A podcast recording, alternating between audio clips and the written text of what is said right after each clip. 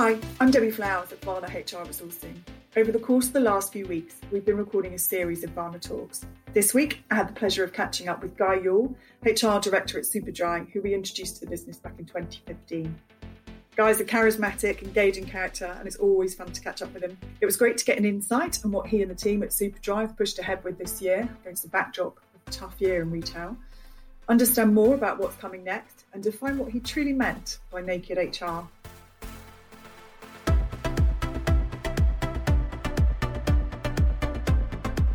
Welcome, Guy. Thanks, Aya. So we started working with you back, I think, in 2015 when we introduced you to Superdry, and you were promoted to Group HR Director, your current role in in 2018, I think. 2020, pretty pretty tough year, followed quickly, and I think a really interesting year for you because not only lots going on at work, but you also became a father for the first time.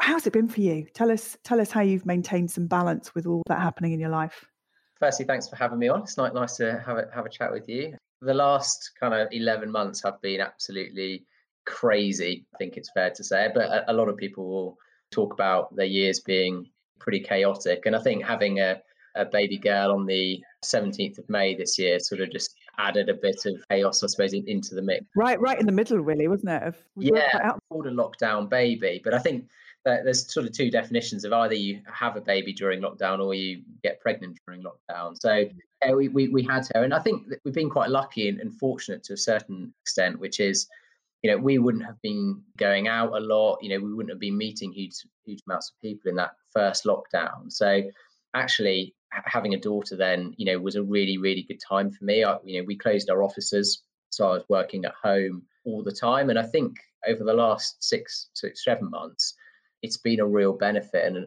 afforded me to spend a huge amount of time with her. On one hand, I feel extremely privileged to have been able to see her grow up and, and be more of a part of her life in the first six months than I, than I otherwise would have done. It's certainly been some sleepless nights, not just because of crying, but also making arrangements to to do the right things by our colleague in the business. And we have been materially impacted by COVID.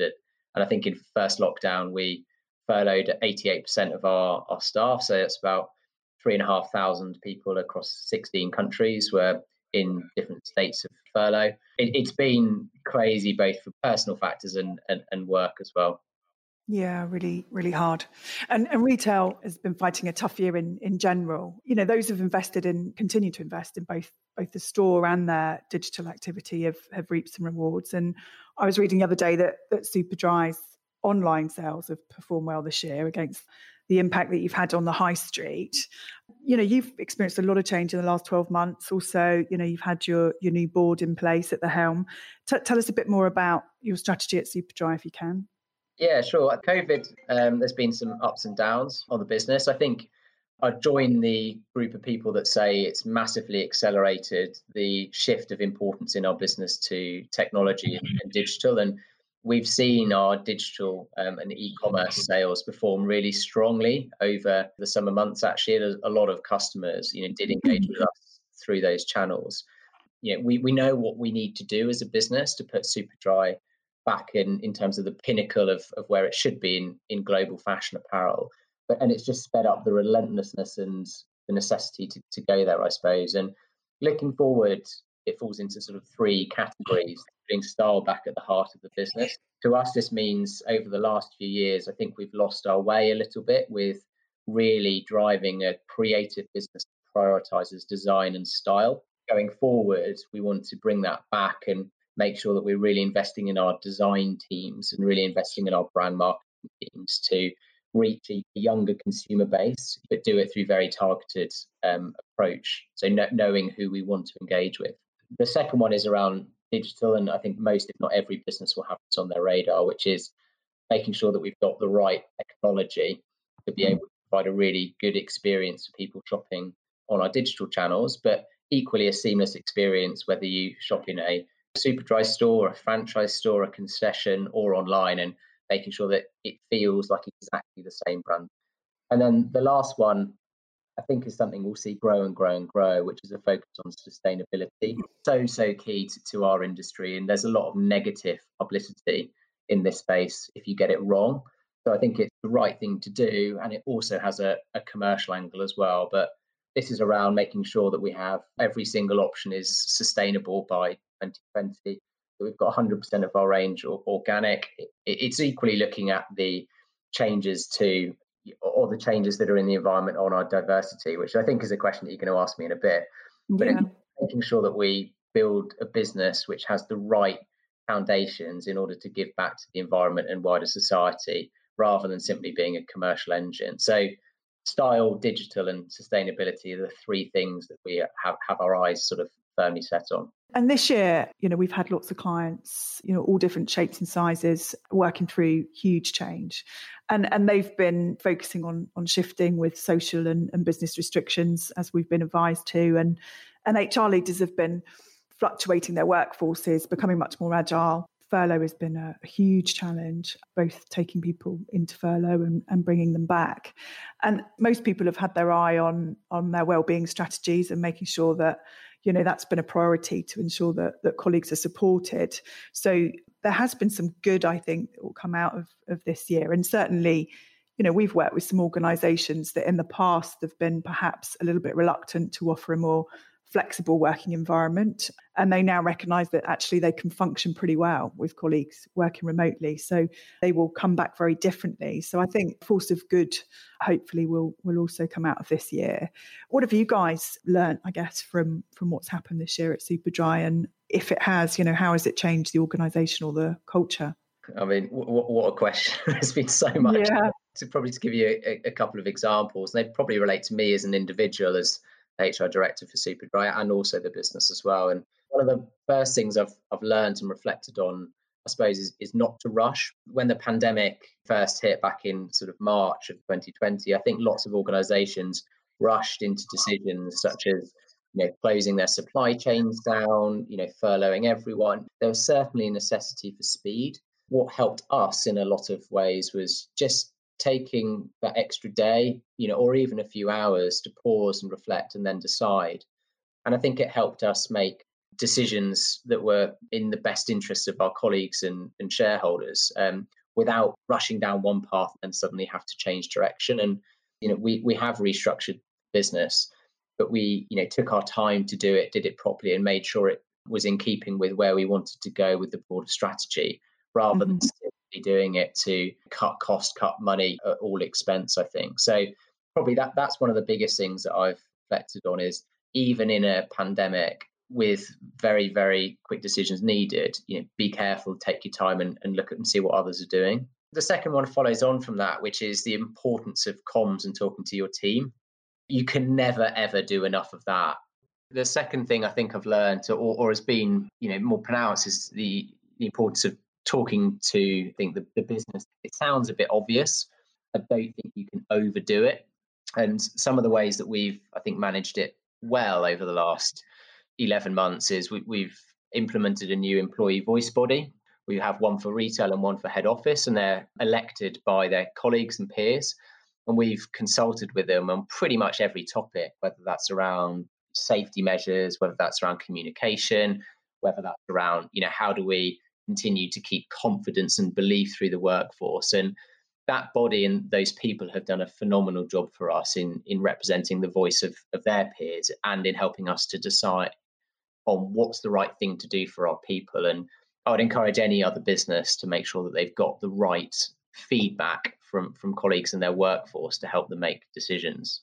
Third thing in, in terms of how's the organization changed, I suppose, is we have introduced flexible working principles and mm-hmm. they're now accessible on um, online. You know, so if you're looking for a role at Superdry, you can kind of see how we look to uh, manage you know, flexible lifestyle and, and, a, and a job at Superdry as well. And it's been really good, I think, of challenging some old-fashioned opinions, you know, in the business of you know you need to have your bum, you know, on a seat nine till five. There's certainly a lot more appetite and acceptance of the fact that that that world has now changed forever and for good when we come back in 2021, it's certainly something that we're going to keep those flexible working principles and you know allow people more autonomies and freedom than we have done in, in the past and I, I think that's a really cool thing and, and i know that people genuinely want that so yeah i think think those are the three things probably that a i've learned and, and b will have a, a long and sustained impact on, on us and our culture.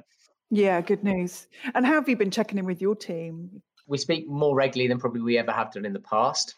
And I've actually started something which I think is helpful for me and hopefully for them as well. So I think there is a lot of good to be had from seeing each other face to face. And to try and help that, I've been starting some walking one to one. So we pick a, a, location, put our walking boots on, obviously at the moment get our coats on, and then go for for a walk for a couple of hours and just chew the fat, talk about each other, talk about what's happening in the business, and talk about what's coming up. And, and there's no agenda, but it's been really helpful for me to get a sense of how they are. I think it's always just helpful to have those really good, deep conversations, you know, in an unstructured sort of way to to just make sense uh, and to check that you're on the same page. And I think they've really benefited from it as well. So whatever happens next year, I think that's definitely something that, that I'll look to continue to do. It, it's just a nice break from sitting at my desk in my home office. Yeah, um, to have one where it's absolutely hammered it down or snowed. So I might change my opinion if we if we both get absolutely soaking wet after two hours. So, so I think it was this time, maybe last year, that we we met, and I seem to recall that you were talking about your rebrand of HR to to Naked HR. Just to clarify, not literally naked, taking much more of a simplification approach you know stripping back some of that complexity and getting the basics done right and done well. And, and you made some changes in in the people team and created the new head of talent role which we introduced Ruth for which i know we've got a, a podcast chat with the next few weeks. And that was to combine the resourcing and the learning activities. I know your intention may be to also scope reward activities there eventually and, and you had some other thoughts in mind. And i'm guessing some of your strategic plans had to be put on hold temporarily this year. But is, is there anything that you've managed to push forward with this year? And and tell us what you're excited about moving into to 2021. Cool. Yeah. So, so, you're right. Naked HR isn't actually about being naked, um, but I think it's catchy and it, it leads people to be curious about what it does mean. But yeah, you're right. You're right in the sense that for me, it's around just stripping things back to their core, and hence na- naked came from the sort of stripping your clothes off kind of idea, really. And I think when I walked into this role and, and in previous experiences as well, uh, there is a lot of kind of overcomplication, process heavy HR. And I think a lot of people go in and, and, and set up processes and put in place frameworks for all of the right reasons. And then over time, they grow and grow and grow. But people forget about the core reason of why you did it in the first place. And that's what naked HR is about, is being able to come back to what's the real reason this process or framework or activity exists? And if you can't explain it you know and you can't explain the value that it has in, in a business then you potentially shouldn't be doing it at all.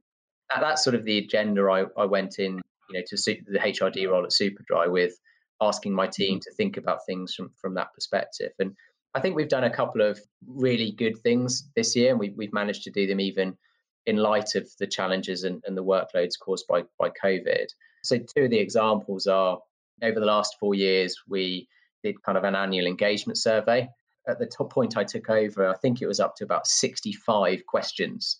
Get the answers back two months after we asked the question. Maybe the next three months was sort of you know spent on action planning, etc. And then by the time you got through all of that, all the data was outdated, nothing ever happened. Ultimately, I felt that it had lost the original purpose of being able to have frequent conversations with your team. So we've already started pulse surveys, which I know isn't isn't a new thing, but is new for Superdry.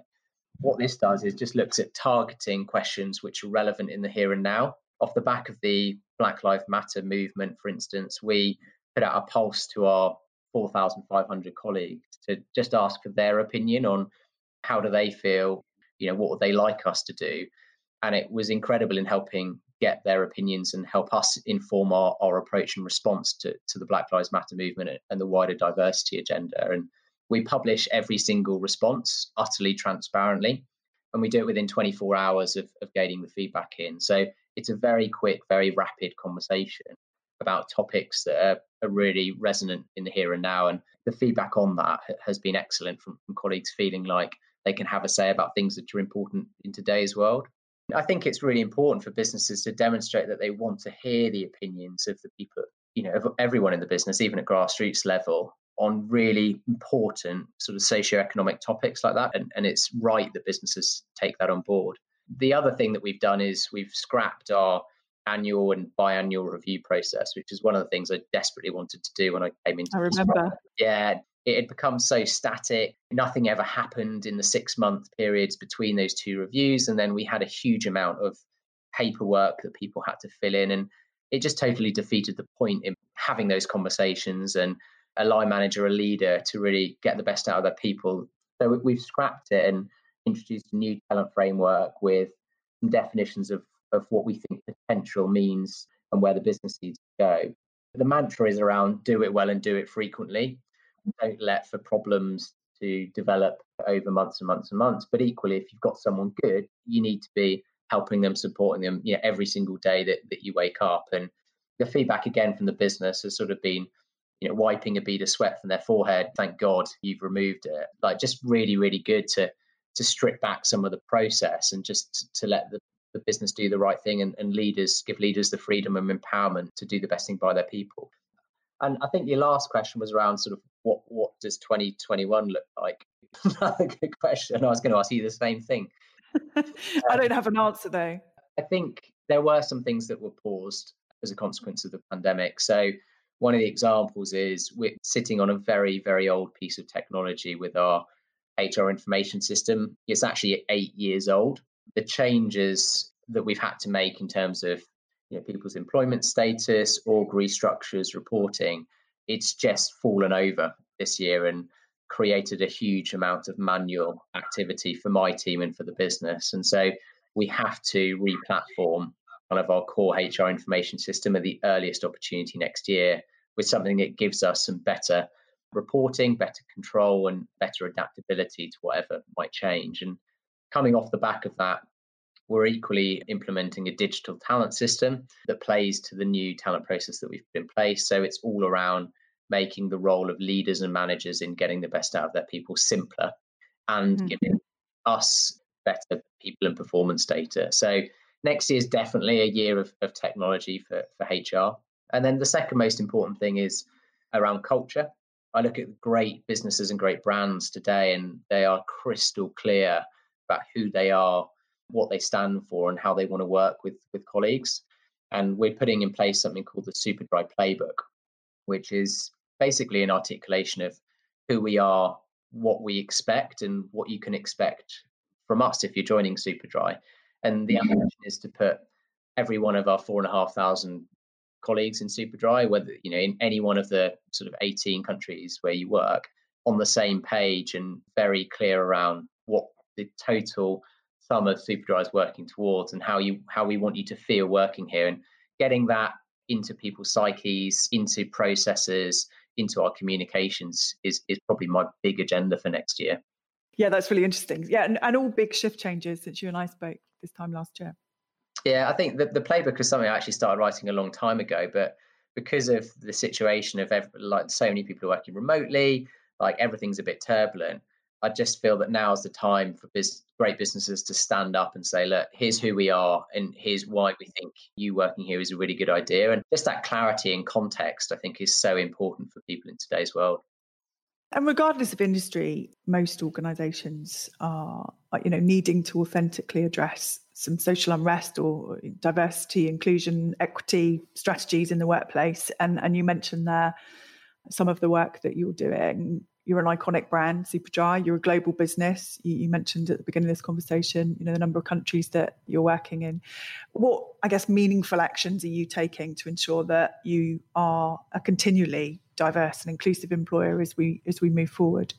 This is interesting. I, think I was probably a bit naive to this because in mm-hmm. Superdry, mm-hmm. we just naturally assume we're good at this kind of stuff. And we've previously spoken to colleagues and stuff. Diversity has always been actually one of our standout strengths.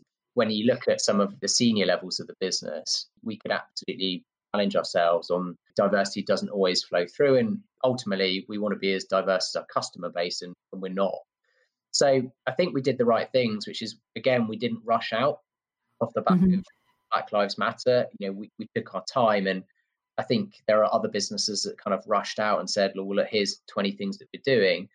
And that's all sort of fallen quiet and I'd be interested to understand whether they followed through on their commitment. Yeah, and in my view, it's much bigger and broader than just that moment, isn't it? Yeah, exactly. And and I, I think I referred to it earlier, but we took about three months, I think, to have some really quality conversations with all of our colleagues around the diversity and inclusion agenda. We got some really, really good feedback, tough feedback, but good feedback about what they thought Superdry should be doing and how we could do it better. And with Ruth's help, actually, who, who you're speaking to another podcast, put together an action plan on, on nine points of how we were going to improve the flow of our diverse grassroots population into senior manager, you know, and leadership roles. And there's a couple of quite cool ones. So we've created a, a fund specifically to target black and ethnic minority talent that we've previously struggled to reach out to in, in job applications and job adverts. And we're looking to create a pot of money to essentially unlock barriers to entry for those individuals gaining employment with Superdry. So it's not to influence who gets the job because obviously we want the best person for the job. It's more to make sure that people from black and ethnic minority backgrounds feel empowered to apply for Superdry and that Superdry will actually give them a helping hand if they need one. We're launching it this week. The ethos is around you know, making sure that we you know, absolutely do our role to, to target and speak to you people from more diverse backgrounds than, than we currently maybe can get in, in the Cheltenham area. We'll, we'll see how it works out, right? And, and I'm a big believer in some things like this work, some don't, and we'll take a view on it in a few months and again speak to our team, speak to people who have come through this route and to figure out if it's the right thing. But I do believe that on some things you just got to try them and, and see how it works. And it could spar into something amazing, but equally it might not work and it, it might convey the wrong message to people. But it is only one of our nine and you know, I feel pretty confident actually that we've put a really good plan in progress, which our team should challenge us and, and hold us accountable for. So, yeah, there, there's a hell of a lot that we could and should do to be better. And I think it's it's been a bit of a wake up moment. I think 2020 in this space, not only for Superdry but for a lot of other businesses. Yeah, I think you're right. It's a real call to action, isn't it? And yeah. you know, it, it's good to see more meaningful conversations taking place, but we need to see those translate exactly in, into action.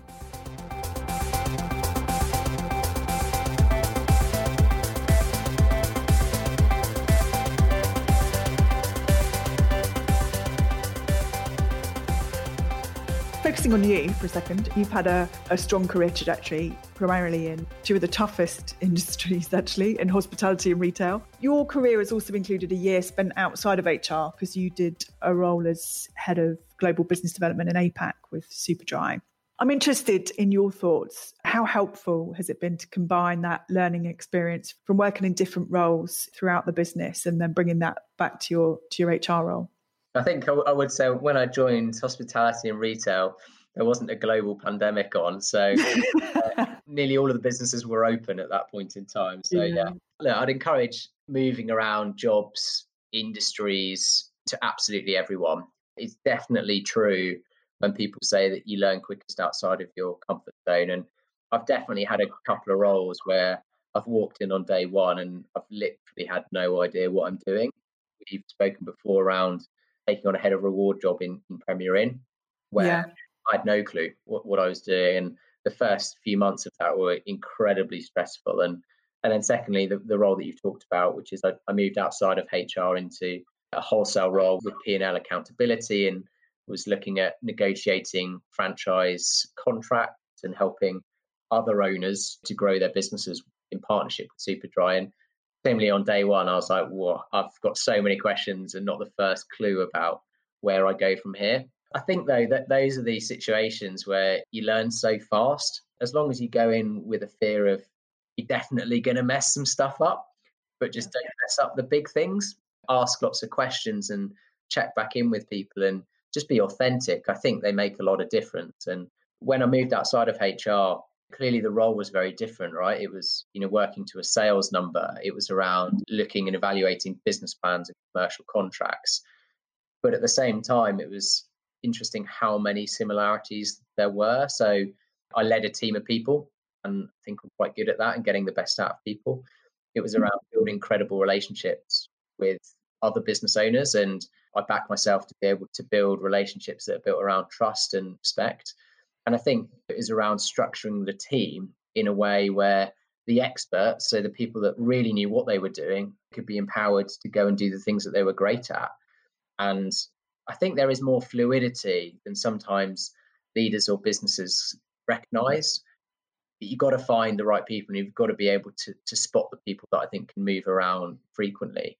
Coming back into HR from a, a commercial or business role was awesome. And I think everyone recommended that I did it. And I just think it gives you such great exposure to not only you know how does the wider business work but also what's it like to be on the receiving end of hr initiatives yeah. because i think it's very easy to sort of sit in in hr and a people department and think oh i know what's right for the business and even when you consult with people you don't always necessarily get the how's it going to land yet when you're on the receiving end of here's a talent framework or you know we're implementing a pay review process you genuinely see the frustration points or the ways that the people department can really add value to, to, to leaders. So that was absolutely phenomenal. And I think without that, I'd, I'd definitely be a worse HR director, in, in my opinion. And I think authenticity is so important. And I think you haven't been afraid to take some new roles in your career. You know, sometimes it's just feeling the fear, isn't it? And going for it. Yeah, and I think you've got to be prepared to say if it's not right for you and you're not enjoying it. I think you've got to be prepared to say that. And when I went into the wholesale role for global business development, after a year, I was lucky enough that the HR director role came up. And over the year I was doing the whole role, I sort of figured out that I loved what I was doing, helping a business unlock its potential through people. And I think the main bit is it helps you understand what you love. Unless yeah. you go and try your hand at new things, you never know really what you're genuinely passionate about. And and so that's why I'd encourage it, certainly to people who are at the early stages of their careers, that the more that you can do, the more that you can ask for, the more you can put yourself out there. I think it will just help you narrow and hone in on the things that you genuinely are passionate about rather than waking up when you're 50, 60 years old and, and regretting that you never put your hand up or did something new. Yeah, and it makes for a more rounded professional, doesn't it? I think, you know, more rounded individual. You know, you're all the better for all of those experiences. Yeah, I think the best leaders that I've experienced and, and had the pleasure of working with have been people who have taken not random career moves, but varied career choices. And it just gives you exposure to, to how the world works or how the business runs. And all of that is phenomenal learning that whether you consciously are aware of it will all help to, I think, build you into a better leader. Yeah, and it's and it's being within that organisation that, as you say, appreciates that actually there is an element of risk putting you into a, a new role, and you may not know everything, and you are going to make mistakes, but you know you'll pursue that, and you'll come out the other side all the better. And has there been a, a career highlight for you to date? I, said I mentioned to you uh, earlier in the, the warm up for this call, probably the job I'm in.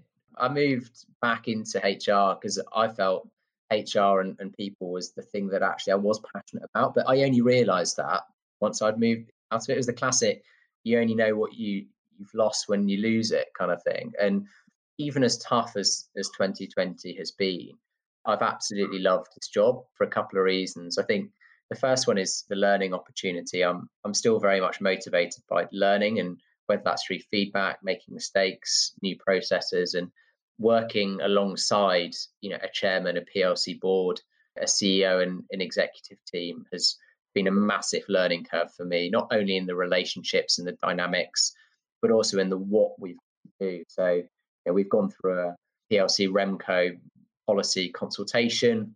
We have restructured the executive team. We've hired a new board. You know, there's a whole bunch of things that I've just never ever had the exposure to before, and nerve wracking and as many sleepless nights as that's given me, as, as well as the screaming. And that's kind of one of the absolute things that, that I love. I think everyone should be relentlessly learning. And if you're not, you've got to ask sort of why. But the second thing that I've loved is leading a team and, and genuinely leading a team. So, with all the pressure that comes with it, everything stops with you at the end of the day, and you are accountable for the well-being and performance of nearly 5,000 people. You know, I've loved that exposure and pressure, and I've loved trying to get the best out of my team, trying to give them true ownership and true empowerment, and letting us together work towards making some big impacts on, on, on the business for the right reasons. So I didn't think I would enjoy it as much as I have done. yeah, I like I, I like it, and I think it's equally challenging and equally rewarding. And finally, Ruth tells me that you're an avid reader. So I'm not sure how much time you've had this year, taking all that into consideration. But is there a good book suggestion? Um, the first is is a book called Whatever You Think, Think the Opposite. It's not a, a leadership or a, a people development book. It's written by a guy called Paul Arden. Comes from a, a deep background in consumer marketing, and that book is a, an absolutely phenomenal lesson in how to land messages really well in a challenging, unconventional sort of way. And I think a lot of the job of you know a CPO, uh, how you land those messages with your consumer group, who is the exec team and colleagues in the business. And I think it plays a mirror of moving away from the boring communication that you know is historically, I think, what a lot of people have written. And then the, the second one is is a book called I think it's called Radical Candor. Bit of a light bulb moment, really, for me. This one, all written by a, a senior female exec who worked in startup Californian companies, spent a long time in Apple. I think it just challenges you and, and leaders to kind of double down on having those really honest conversations, doing it for all of the right reasons, for the right intentions. And it's been something that I loved it so much that we took it out to our leadership team, our top 40 leaders, and definitely mm-hmm. something that resonated with them. And it's just a very, very simple framework for making sure that you are prioritizing authenticity, honesty, but doing it with people's best interests in mind. And a lot of leaders could read that and, and learn a lot from it. That brings us to a close. Thank you so much for joining us today. I appreciate Pleasure. you Thank taking you. the time out. Uh, I always enjoy our chats. Um, I wish you a very happy Christmas. Thanks ever so much, Guy. I look forward to catching up with you in 2021. Cool. Have a lovely Christmas and, and Happy New Year as well to, to you as yeah. well. Thanks for your time. Nice to talk to you.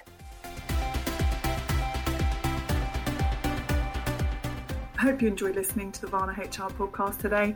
And if you'd like to hear more from us, please follow us on LinkedIn or visit the Varna Talks page on our website at varnahrresourcing.co.uk.